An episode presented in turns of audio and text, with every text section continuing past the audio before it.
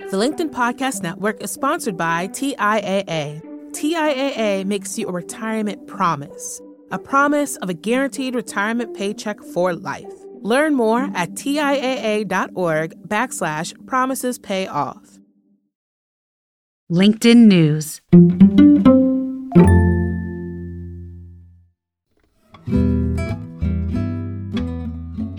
Jessi. This Wednesday is a very special day. It is National Coming Out Day, October 11th. In fact, it's the 35th annual celebration of this holiday, and I can remember when this holiday was still new, and I was a very young person coming out of the closet myself.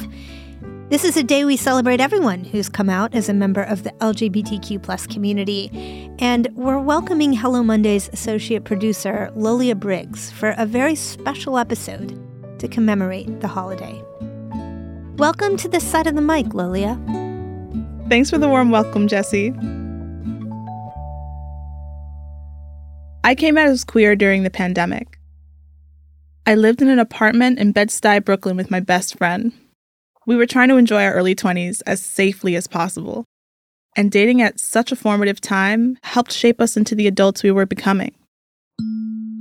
I soon realized how cut off I felt not being able to share who I was with my family. My parents were not accepting. I'm a child of older Nigerian immigrants and pretty traditional Christians, too, so I knew coming out to them would be my biggest hurdle. And to no surprise, they did not welcome this part of me. I felt rejected, angry, and thanks to the pandemic, isolated. My best friend and sisters were more supportive. They were lovingly passive about whoever I dated, as long as they were treating me right. I'm so grateful to them and their support in the form of delightfully distracting reality TV, uh, shout out Potomac, FaceTime venting sessions, and bottles of champagne. However, at the time, I was still the only out member of my family and close friends. Having no one around who understood what I was going through was tough. I'd get well meaning stories uh, about an aunt or a second cousin and how they dealt with their negative coming out experiences. But no one could look me in the eyes and say, I've been here before, and this sucks. Flash forward a few weeks. It was just before Thanksgiving, and my best friend and I were feeling cooped up. We needed to get out. What better way than for a little self care? Many businesses had started to open up with COVID precautions in place. So, after some research on IG, we masked up and made our way to a nail salon in Flatbush. The nail tech and I immediately got to talking. As I thought about Thanksgiving, heading to my parents' home in New Jersey was looming on my mind. Turns out this was a tough time for her, too. She told me she had come out as a lesbian years ago and no longer felt welcome back where she grew up. So instead of joining the droves of New Yorkers escaping the city for the holidays, she spent the day with her wife, watching basketball and making biscuits. We bonded over this, swapping stories on parents, dating, the nets, and biscuit sandwich recipes. By the time our appointment was done, I felt so much better. Not just about my new glittering, coffin shaped malachite nails, but about, well, everything. I still wasn't thrilled about going to Jersey, but I was excited to have found vulnerability and openness in such an unlikely time and place. This is the power of coming out.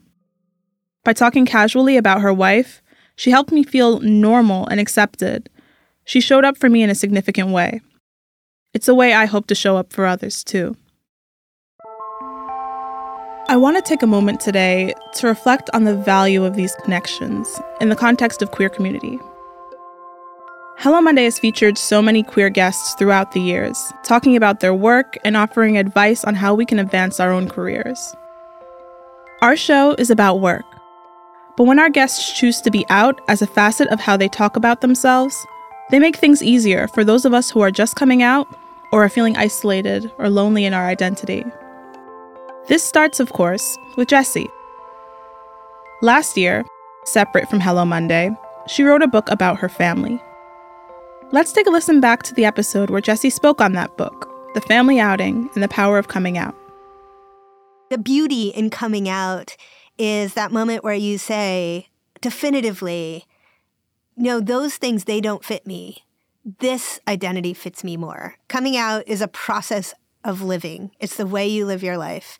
And at just the moment where you think you've stumbled upon it and you're like, no, this is who I am, you find new things about yourself, new ways to express yourself that cause you to continue to be in conversation with yourself and others about who you are becoming.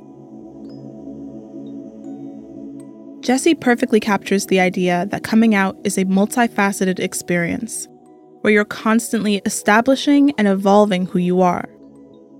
Discovering yourself and sharing your story with someone offers such an intimate introduction. These stories become the building blocks of queer community. Author Roxane Gay might tell us it's so powerful because we took an opportunity to tell the truth. Roxane is a Haitian American writer and feminist who identifies as bisexual. Here she is in an interview she recorded with Jessi in 2019. I think it's important to tell the truth because all too often we only hear one kind of truth. Um, and that is the truth of uh, white, heterosexual, able bodied men. And they get to be the arbiters of what matters and what does not. The more that people with marginalized voices are able to articulate their truths, the more that we can have a better understanding of what it means to be human in different kinds of bodies. And um, when we come from different cultures and different walks of life. And so it, it's not a noble thing. It's really more about just expanding our understanding of the human condition and, and playing a very small part in that. So, I'm not sure if you're familiar with the trope of the supportive English teacher and their shy closeted student, but mine kept her bookshelf filled with Toni Morrison and encouraged all her favorite glass closet bound students to go to women's colleges. She supported my love for writing and film, Roxane had a teacher like this too. In high school, I had a writing teacher named Mr. McGuinn, and he definitely recognized that I had some writing talent. And he was actually the first person to tell me to write every day. And back then, I thought, oh my God, he's giving me this precious piece of advice, and he's only telling me. And I really felt very special. And so from that point on, I wrote every day, and I was like 14, 15 years old. And of course, the older I got, the more I realized, oh, like that's a common piece of writing advice. Uh, but I felt like it was a very special and personalized piece of writing advice. So I took it deeply seriously. Um, I just wrote so much, and I was the only one that took myself seriously. And I met with quite a lot of rejection, and rightly so. Like looking back at that work, it was not ready for the world but I was ready for the world. and so it just was sheer persistence and a relentless personality that got me through. And when I started encountering commercial success, I I definitely had a mentor, Tayari Jones, who shepherded me the way she has shepherded and continues to shepherd many young black writers um, or rising black writers, I should say. And it, it, it was definitely so important to have that support and to have a model for how to be a writer in public and how to be a writer in private. And I will always be grateful to her for her mentorship. So, what do you mean she shepherded you? Well, a lot of times it was just advice and counsel on how to be how to be a Black writer in a world that oftentimes does not take Black writers seriously. Roxane's mentors shaped the way she understood what it meant to be part of a marginalized community. In that case, a community of Black writers. And she always, especially early on, told me the importance of the Black writing community and how we don't have to all get along, but in general, we are at least in some form or fashion looking out for one another out in the world because we have to. If we don't, who will? And that piece of advice has really stayed with me. Even when I don't like someone, I, I just think, well, I'm going to support them in the ways that I can. I don't need to like them. Um, Uh, but more often than not, I actually do.